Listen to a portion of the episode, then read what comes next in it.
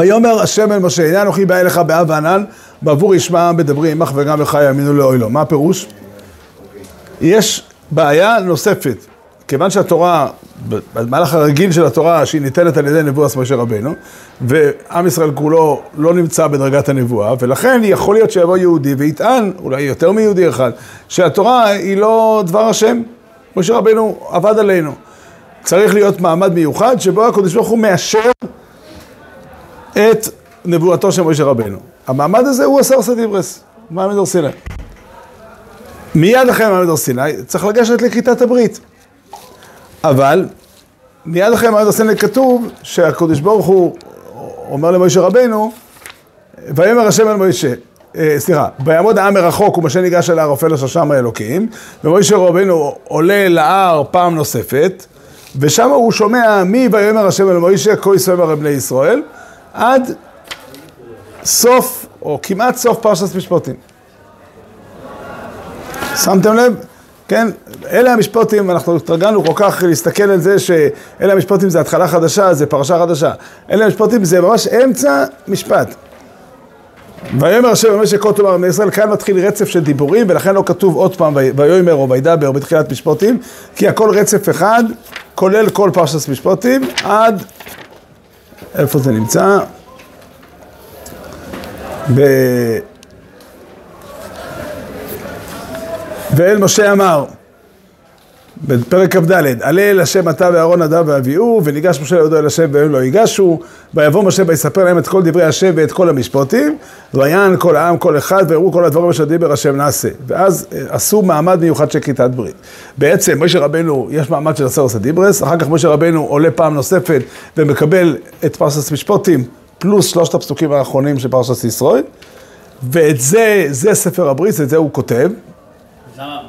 את זה ספר הברית, ועל זה כורתים את הברית, אחר כך משה רבינו עולה לעוד 40 יום ו-40 לילה, בשביל לקבל את פרשת סטרומה תצווה. אז זה קצת מוזר, כי פתאום אה, יש אה, בברית פרטים שהם אה, קצת, סליחה, איזוטריים, כאילו, לא קשורים.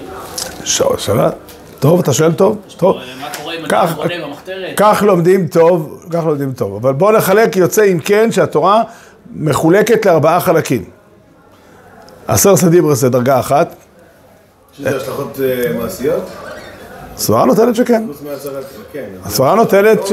הסברה נותנת שכן, הסברה נותנת שעשר סדים עושה מיסודות התורה. אבל הרמב"ם לא... הרמב"ם תמוה מאוד, הרמב"ם. מאוד תמוה. אני מקפיד לעמוד בעשר סדיברס, ונראה לי שזה... כן. לא, לא תוציא מדעת הרמב"ם, לא. אפשר להגיד שאין מעמד לעשרת הדירות יותר מאשר כל התורה כולה. הרמב"ם עצמו כותב, שהוא מדבר על הלכוס אה, כבוד ספר תורה, אז הוא כותב, כבוד גדול צריך לנהוג בספר תורה ולהיעדרו יותר מדי. דבורים הכסובים בלוכוס הבריס, הם הם שבכל ספר וספר. אז כשקוראים את הדבורים הכסובים בלוכוס הבריס, סבורה גדולה נותנת לכבד, כן, זה ברור. היה אבא מיני בגמרא שיגידו עשר סדיברס אה, בקרישמה. מה מיוחד בעשרת הדיברות יותר משאר המצוות, חוץ מהמעמד שהם ניתנו בו? אני חושב שיש סיבה למה הם ניתנו. כן, כן. הם שורש התורה. הם מרכז התורה. אחר כך יש מעמד נוסף של ספר הבריס, שזה פרשת משפטים, ואני אומר פרשת זה גם כולל את הפסוקים האחרונים של פרשת ישראל.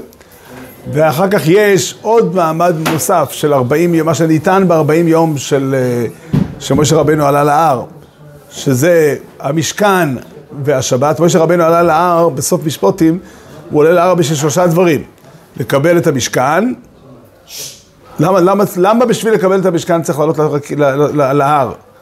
התשובה היא, הוא רואה בשמיים איך נראה המשכן, איך נראה מקום השעת השכנה בשמיים, והוא בונה אותו דבר בארץ. המהות של המשכן זה, זה כמשפוטו ישר הורי סבור. בפרשת סטרומה נדבר על זה יותר, על, ה, על ה, איפה זה כתוב ועל מה זה נאמר.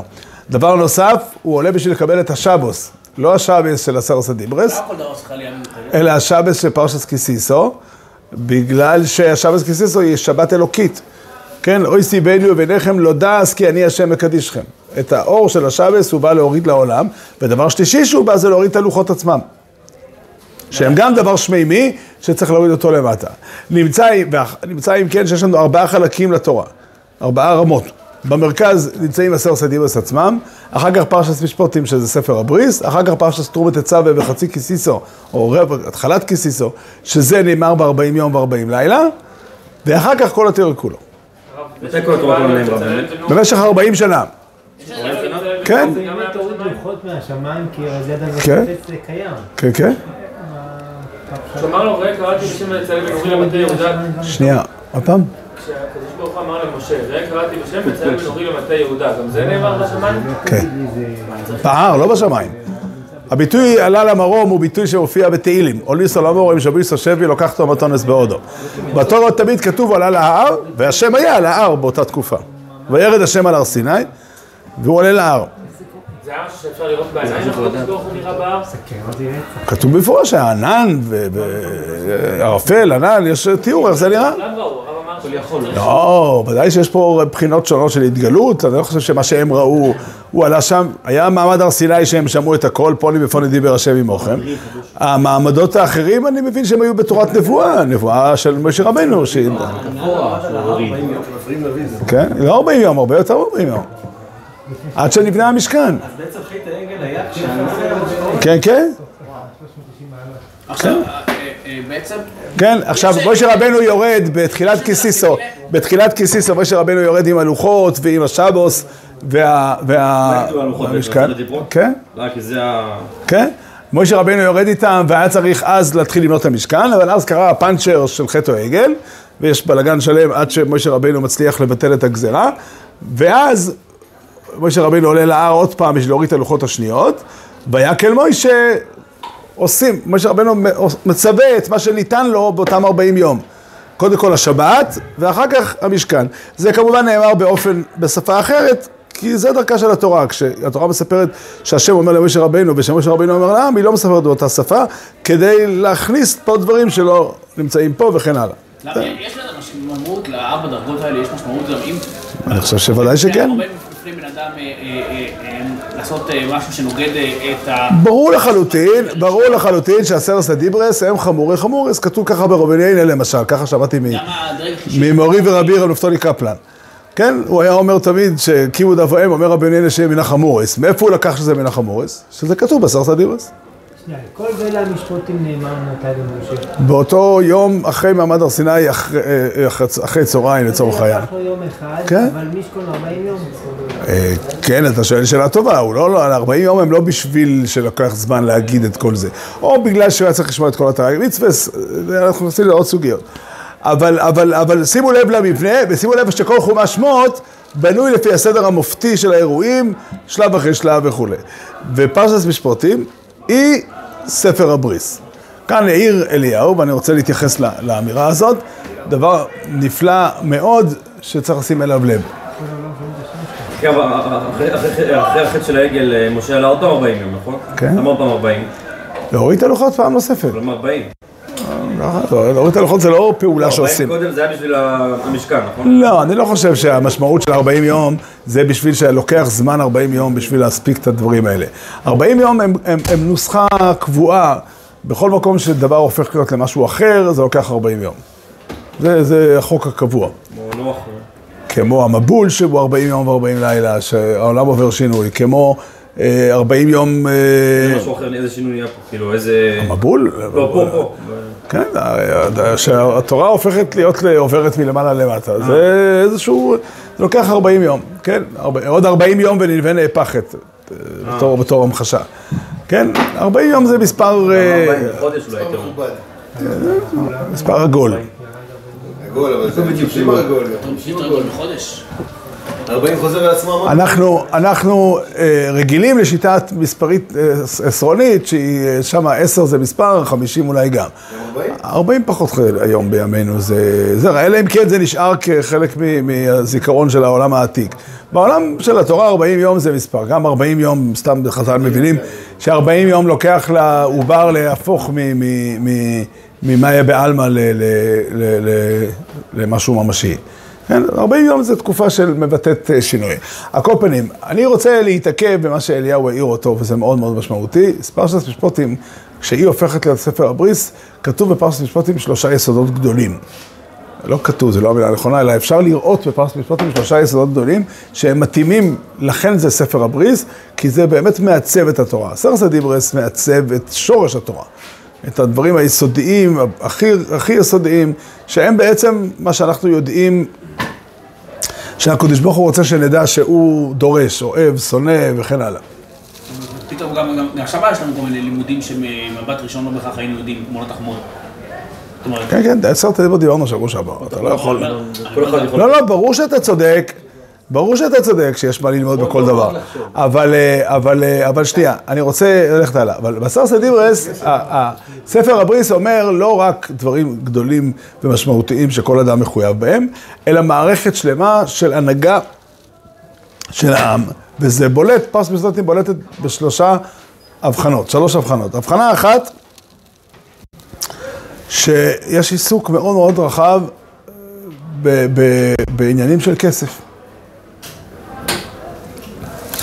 שתיים, עיסוק מאוד מאוד חזק בפרטים, ושלוש, עיסוק מאוד חזק, ואולי לא מילה, כן, בזה שיש גם זכות לתבוע. ואני אסביר את שלושת החידושים האלה, למה הם כל כך משמעותיים. אחד, בסופו של דבר, העולם הקונקרטי, תקרא לזה ככה, העולם הפרטני, העולם של הכסף הקטן, העולם שבו בן אדם נותן לחברו שור לשמור, או שהוא מוצא בך ברחוב אבדה וכולי, העולם הזה הוא אה, העולם שבו נבחן, ה- ה- ה- נבחנת החברה ונבחן האדם היחיד, האם הוא אדם אמיתי, ישר, האם אלוקים שוכן בתוכו או לא. אני חושב, אמרתי את זה כבר כמה פעמים, שהמילה אלוקים, אלוהים היא שם של בייס דין, הראשונים כתבו סיבות אחרות. לי נראה, הסיבה היא כי הקדוש ברוך הוא מגיע להיות בבית הדין כדי לדון, כמו שכתוב במפורש בתהילים, בשיר של יום של יום שלישי. אלוקים ניצוב בעד הסקייל. אלוקים נמצא בפרטים הקטנים? כן, כן, בסופו של דבר, השאלה הקונקרטית היא, האם החזרת את המאה שקל של אביטה בזמן או לא בזמן? וואו. מפחיד ו... ו- ו- ו- ו- ו- מזעזע, מזעזע, מחייב וכולי, כן, זה לא רק, יש עוד הרבה דברים, יש שם גם בדיברי, יש הרבה בחינות, הרבה בחינות, וגם אה, אה, איך, איך נראה הקשר, איך נראית הנוכחות האלוקית, אם מזבח רבנים תעשה לי. אה, כן, אדם שהוא יש הרבה מאמונות, אפשר להגיד שהוא איש אלוקי? אדם שהוא זהיר, מאן דבוי למי וחסידה, לפי אחת הדעות, לזר במינא דנזיקין. אה, זה, זה באמת, זה דורש, קודם כל, באמת זה נכון שזה דורש הרבה מאוד. יש גניבה כזו שרוב האנשים בעולם לא קוראת להם, אלא אם כן הם רוצים לגנוב. כן, אז אני אומר תמיד שכשאומרים בתקשורת על איזושהי דמות שהוא מוכר למשטרה, לא זכיתי.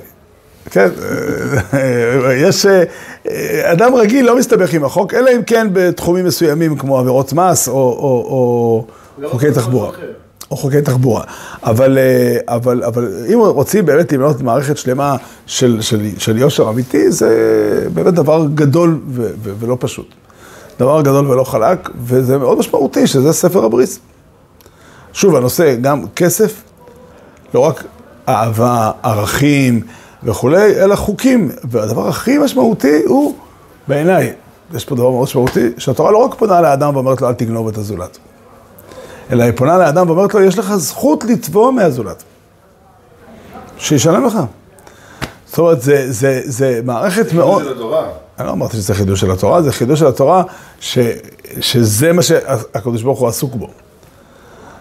זאת אומרת, אה, במקומות אחרים אנשים יכולים להגיד, ודאי שאדם יכול לתבוע, אם מישהו גנב ממנו, או מישהו הזיק לו, או מישהו לבא ממנו, הוא יכול לתבוע, אבל האם זה הנושא החשוב, כן? מה, מה עסוקים? זה שבית דין עסוק בשאלה שאני תובע מחברי 50 שקלים שמגיע לי על, אה, לא יודע בדיוק על מה, לפי הבנתי הוא חייב לי על משהו, זה הדבר שבשבילו הקודש ברוך הוא מגיע. למד את זה... כן, למדנו את זה גם בפרשת סיסרוי, כי יבוא אליי היום לידרוי של אלוהיקים, מה הכוונה? הם באים להתווכח ביניהם על, על, על, על זכויות וחובות, כן? חלק גדול, כבחור ישיבה יודע שחלק גדול מהמסכתות של נושין נזיקים מגיע מפרס משפטים, לא רק אבל. כן, אבל יש הרבה הרבה דינים, כל דיני שוימרים, נזיקים, מה? עבודים, כן, יש עוד פרשיות על עבודים בתורה, אבל, אבל זה, זה הסיפור, זה הסיפור, המשפט. המשפט הוא מבטא, וזה נסמך, גם, גם צדוקה כתוב שם, עם כסף צה"ל ועסמי, כן, אבל, אבל, אבל ברכות יחסים, ויש הרבה מאוד מקום לזה שאדם יכול לתבוע מחברו את מה שמגיע לו. אלה, זה, זה, זה ספר הבריס. עכשיו אני רוצה להתייחס באופן אה, ספציפי לפרט כן, יש בתורה פרשס עמו עבריו. כן, כתוב בתורה ככה, וכי ימכור איש את ביתו לעמה, זה פרשה שיש יהודים כאלה שמאוד מאוד קשה להם לחיות עם הפרשה הזאת. מוזרים כאלה. לא, זרים, יש כאלה יהודים. אני רוצה לקרוא את התורה, איך שהיא, איך שהיא, את הפרשה איך שהיא כתובה בתורה. וכי ימכור איש את ביתו לעמה, לא תצא כצאת העבדים. מה הפירוש? אם הוא מוכר לעמה, ביטול. לא יצא ויצא הזולה. לא תצא שש שנים. ב- בשן ועין. מאוד קשה לקבל את הפירוש שלך. קודם כל, לפני שנייה קראנו על עבד עברי, שלא יוצא בשן ועין. עבד תנאי עדיין לא למדנו עליו. הוא מופיע בתורה רק אחר כך. האם סביר להניח שלא תצא כצאת העבדים מתייחס ל... לשם ועין? שש. בפשטות זה הכוונה לשש. למה לא תצא כצאת העבדים? קודם כל ההלכה אומרת שכן. מה? חתונה, היא לא יכולה להסתדר בעולם, אה, ככה זורקים אותה לרחוב, מה לכן לא תצא כצאת העבדים. אומר הפסוק, אם ראה בעיני אדוני אשר לא יעדה ואבדה, לעם נוכרי לא ימשול למוכרה בבגדו בה. מה שכתוב פה, כתוב פה שהתורה לא התירה לאדם למכור את ביתו לעמה בשביל להרוויח כסף. התורה התירה לאדם למכור את ביתו לעמה כדי שהיא תתחתן עם האדון. ונראים הדברים שזה בא לפתור סיטואציה מסוימת שבו אדם, כיוון שגיל הנישואים היה גיל צעיר מאוד, ואין לה, לה, לה, לפעמים יש מצב שבו האבא לא מוצא מישהו שרוצה להתחתן איתה? אז הוא אמר לו, בוא תיקח אותה, היא תהיה אצלך בבית, וברבות הימים תתחתן איתה. לא, ניסיון. אה? מה זה ניסיון? הוא אומר, אני אקח אותו לניסיון. לא של ניסיון, ניסיון, אין, אין דבר כזה ניסיון. אם, אם הוא יכול לגרש כל אישה, הוא יכול לגרש, אבל אם, אם הוא יתחתן איתה כבר, אז הוא ינסה נשואה. זהו, שהיא עדיין לא אשתו, אבל היא נמכרת רק בשביל להיות אשתו. הוא יכול לבוא עליה בידיים. לא, הוא יכול לבוא עליה. אם שלא. מרשים לבן אדם למכור כליה מדעתו, אז אתה בת שלו. לא, עוד פעם, אתה מדבר על למכור בשביל כסף, פה לא על למכור בשביל כסף. המ- זה אדם פריבילג שיש לו... שנייה. עוד פעם, ה- ה- ה- המכירת המה העברייה היא רק בשביל שהאדון יישא אותה. אז למה זה מכירה? בגלל שאם אתה שואל מה קורה בינתיים, בינתיים היא נמצאת אצלו בתור המאה, ואם ייווצר, תיווצר האפשרות, אז הוא יכול לקחת אותה. אם, כתוב במפורש בתורה, שאם ראה בעיני אדוניה, אשר לא יעדה, שהוא מיועדת בשבילו, והוא לא רוצה, לא, הוא לא רוצה להתחתן איתה, לא, לא ימשול למוכר, הוא לא יכול למכור אותו למישהו אחר בבגדו בה, כאשר הוא בגד בה. זאת אומרת שאם הוא לא מתחתן איתה, הוא בוגד בה. ואם לבנו יעדנה, זה גם אפשרי. כי המשפט למה לא תעשה לו, ואם שלוש אלה לא יעשה לה, אם הוא, לא, אם, אם הוא לא מתחתן איתה ולא מחזיר אותה הביתה וכולי, והוא לא רוצה להתחתן איתה, לא לצורך נישואים, אין לה זכות להישאר שפחה. אין לו זכות שתישאר אצל שלך, ויצא חינם, אין כסף. ההתחלה של הפרשה הולכת, וכי ימכור איש את ביתו אומרת, לא תצא כצאת העבדים אחרי שש. אז אני, אז. אומרת התורה, אל תשיא אותה בשש, אלא תשאיר אותה נשואה לבעליה, זה אמור להיות כן, נישואים. אבל אבל אני אומר, לגבי המכירה עצמה, נראה שזה נשמע מכירה רגילה לעמה. לא, לא, לא. אז איש כתוב עוד שורה, אז תקרא עוד שורה, התורה כותבת, תתחיל למכור את ביתו לעמה. אין דבר כזה למכור בת לעמה. בת היא לא שלך, התורה לא נתנה לאבא שום זכות, לא בבן. עוד פעם, אתה לא יכול לקרוא חצי פסוק. אומרת התורה, זה. אמה זה, אני לא יודע אם אמה, אני לא יודע אם אמה, מה פירוש המילה אמה, אם אמה דווקא זה, יכול להיות שאמה היא כמו שפחה, אני לא נכנס לשאלה הזאת, אבל אומרת התורה, הסיבה היחידה שמותר לאדם, שלא רק שמותר, שיש לזה תוקף, למכור בת להיות שפחה, היא רק אם זה פוטנציאל של נישואים. וברגע שהפוטנציאל יורד מהפרק, היא חוזרת הביתה. כמה זמן זה? כאילו, איך בודקים את זה? מה... עכשיו אתה נכנס לשאלות שבטבעם הן לא שאלות שהתורה עסוקה בהן, הן שאלות שהן שייכות לרזולוציה של תורה שבעל פה. והתורה שבעל פה אומרת ככה, שאם באמצע התקופה הזאת, תמיד הוא יכול להגיד לבן אדם, מה תעשה, אולי עוד מעט אני אתחתן איתה. אבל אם מגיע גיל הנישואים, זה נקרא סימונים, גיל הנישואים, אז, זאת אומרת, עכשיו אין לך תירוץ. כל הזמן אמרת עוד היא קטנה, עוד היא קטנה. אם אתה עכשיו לא מתחתן איתה, אתה לא רוצה להתחתן איתה, היא הולכת הביתה. ויצא חינם אין כסף. אבל התורה אומרת באופן מאוד מאוד ברור, שאם הוא לא מתחתן איתה, זה נקרא בגידה. כתוב בתורה במפורש, זה נקרא בגידה. אם הוא עשה ייעוד. אין לקנות אמה בלי ייעוד. לפי מה שהרב אמר, אז, בעצם הקנייה עצמה של הבת הזאתי, זה עצמו אה, אה, כאילו שהוא מחויב אליה. אז למה יש עוד פעולה של ייעוד? כי הרעיון של אמה עברייה היא שהיא עדיין לא, אין, אם היית רוצה שהיא תהיה כבר אשתו, אתה יצרת פה בעיה רצינית, כי אולי היא תהיה שלו, אולי היא תהיה של הבן שלו. לא ייתכן בעולם שאדם מקדש אישה גם לו וגם לבן שלו, זה- זה זה הרייס. אז היא באמת עכשיו היא בתקן של אמה, אבל ההיתר להחזיק אותה כאמה הוא רק לצורך נישואים. ואם אני... זה שהיא, הרי היא נקנתה בשביל שיתחתנו איתה, או האבא או הבן, ואם אתה לא עומד בדבר הזה, אז אתה בוגד. זה אחרי הייעוד. מה? לא, ייעוד, לא. ייעוד הוא, בפשטו של מקרא ייעוד הוא, הנחייה עצמה היא ייעוד. אשר לא יהיה דלק, אשר לא יעדה. ואם אדם, אדם היה צריך להיות, אם אדם הגיע למסקנה שהוא לא יכול להתחתן איתה, שהיא לא מתאימה לו, שהוא לא רוצה אותה, הוא חייב באופן עקרוני לבוא באותו יום ולסדר את ההחזרה שלה, ואבדה. אבל אם הוא יעבוד עליך, יש לך בעיה, כי הוא יכול, וזה נכון, שהוא יכול לעבוד עליך, ויגיד לך, אני עוד, לא החלטתי עוד, תן לי עוד לחשוב. זה לא הוגן, הרב, הרב אה, לוקח. אני לוקח, אני קורא את מה שהתורה אומרת. נכון, אם אנחנו נקרא את מה שהתורה אומרת וכתוב שמקום את אותו לאמה, כתוב במפורש שהוא מוכר אותה לשפחה. אחר כך, אחר כך יש פה דין נוסף שהוא בוגד לפגוע- שאסור לו לפגוע בה.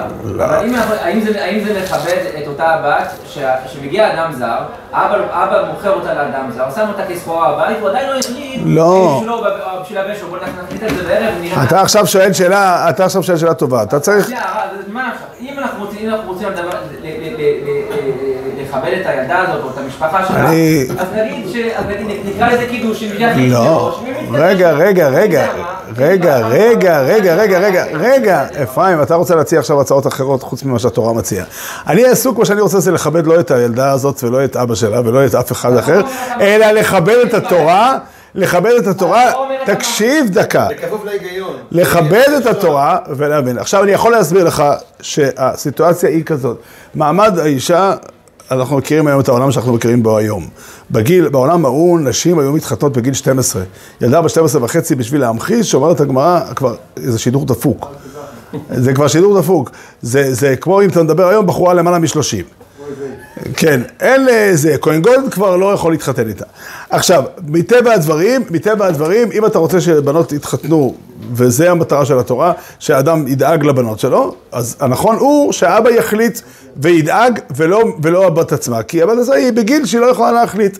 עכשיו, התורה התייחסה גם לסיטואציה כזו, שבן אדם בדרך שהוא רוצה לקדש, לדאוג לבת שלו להתחתן, הוא נמצא בצרה, אין לו את האפשרויות, מסיבה כי היא נראית לא יפה, או כי האמצעים הכספיים שלו הם נמוכים, זה חלק ממציאות החיים. אתה עכשיו שואל, אה, למה זאת המציאות? זאת הייתה המציאות, כן? אחרת התורה לא הייתה אומרת, אומרת התורה, מותר לך למכור אותה לימה, רק בתנאי הזה. אין רשות למכור בת לימה לצורך עבדות. מותר למכור אותה רק לצורך נישואים. כי זה המצב העכשווי. בינתיים מה שיקרה זה שהיא תהיה אצלו בבית. אותה. לא, אירוסין זה כבר מילה לא, לא, הסדר שהתורה אמרה, אתה צריך גם להבין, אתה צריך גם לדבר עם בן אדם שהוא ירצה לעשות את זה. מה פתאום שהוא ייקח ילדה ויתחיל עכשיו, אני צריך, אני אולי אתחתן איתה ולכן אני כבר עכשיו אתן לה לאכול?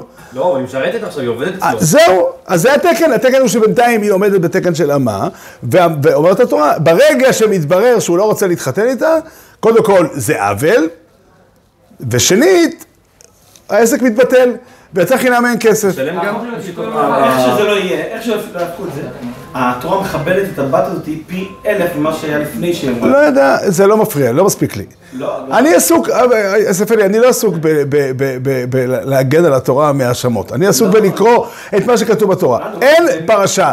אני אומר שכשחז"ל אומרים במשנה, אב זכאי בביתו, בכסף, בשטר ובביאה, הניסוח הזה הוא ניסוח טכני. אין לאבא שום זכות, לא בביתו ולא בבנו. יש לאבא תפקיד לדאוג לבן ולבת שלו, וכמובן שאם נותנים לבן אדם תפקיד, צריכים לתת לו גם כלים לעשות אותו. והכלי לעשות אותו זה אם כיוון שבת צריכה להתחתן, אז התפקיד של זה, שלתת לאבא את האפשרות לחתן אותה. כן, אתה לא יכול להגיד, אתה אחראי לחתן אותה, אבל אם אתה תחתן אותה, זה לא יעבוד, אין לך, אין לך אפשרות לעשות את זה. זה. זה המבנה שהתורה יצרה. ואותו דבר גם האמה העברייה, האמה העברייה היא רק בשביל זה, ועד כדי כך שהתורה קוראת להחלטים הזו שהאדון חוזר בו או לא חוזר בו, מחליט בסוף שלא, התורה קוראת לזה בגידה. זאת אומרת, האמה הזאת היא מצב ביניים שנועד כדי שהיא תוכל להתחתן. עכשיו, האם המצב הזה הוא אידיאלי? אני חושב שלא. מה זה בוגדו- בגדו או לא בוגדו? זה הטעיה, אני לא יודע, השורש הוא בגד. להיות גם בגד.